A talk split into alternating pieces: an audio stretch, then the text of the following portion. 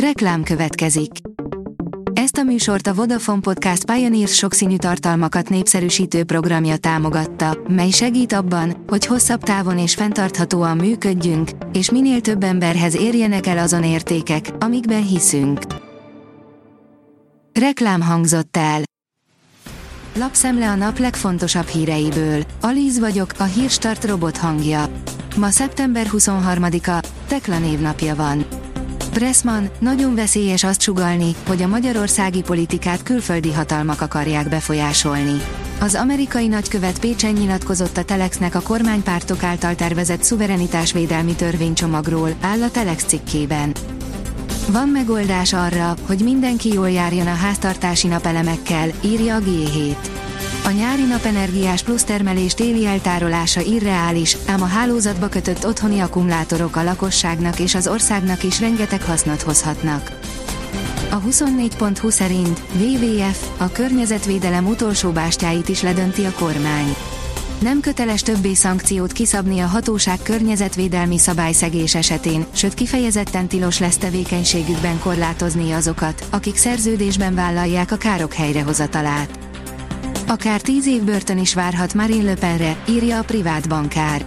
A Párizsi ügyészség azt javasolja, hogy Marine Le pen valamint pártjának 23 tagját idézzék bíróság elé az uniós forrásokkal való visszaélési ügyben.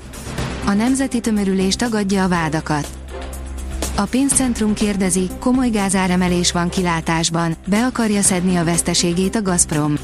Több részletben 34%-os gázáremelés megy végbe Oroszországban, mivel a Gazprom óriási veszteségeket termel.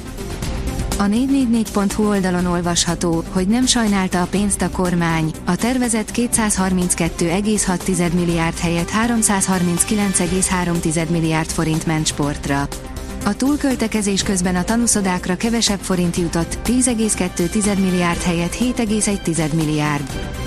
Az Európa Tanács felszólította Magyarországot a kitoloncolások megszüntetésére.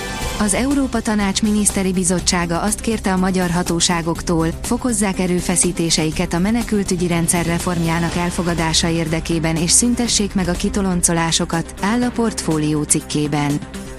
A Hír TV teszi fel a kérdést, Zelenszky úgy táncol, ahogy Németország fütyül meglehetősen nagy megdöbbenést keltett a diplomáciai adokkapok, amelynek Ukrajna és egyik legfontosabb szövetségese, Lengyelország között lehettünk tanulni a napokban, írja a Magyar Nemzet.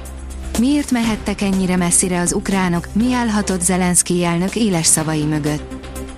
11 ezer rendőr támadt a venezuelai börtönre, ahol állatkert, kaszinó és medence is működött, írja a Noise.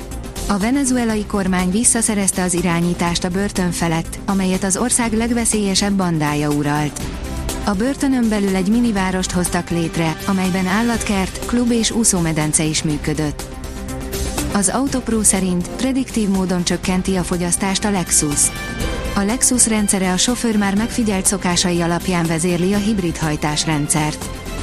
A vg.hu oldalon olvasható, hogy lejtőn a forint és nincs sok esélye megállni. Az amerikai egybankárok nem léptek a héten, csak csendben átrajzolták a hosszú távú kamatvárakozásokat, ami a magyar devizát is megrecsentette. A magyar nemzet írja, Szalai Attila megtudta az edzőjétől, hogy miért nem játszik. A Hoffenheim magyar válogatott védője bal szerencsés debütálása óta helyettesei jobb formában futballoznak, mint ő. A 24.hu teszi fel a kérdést, Garancsi lenne a Fehérvár mélyrepülésének oka.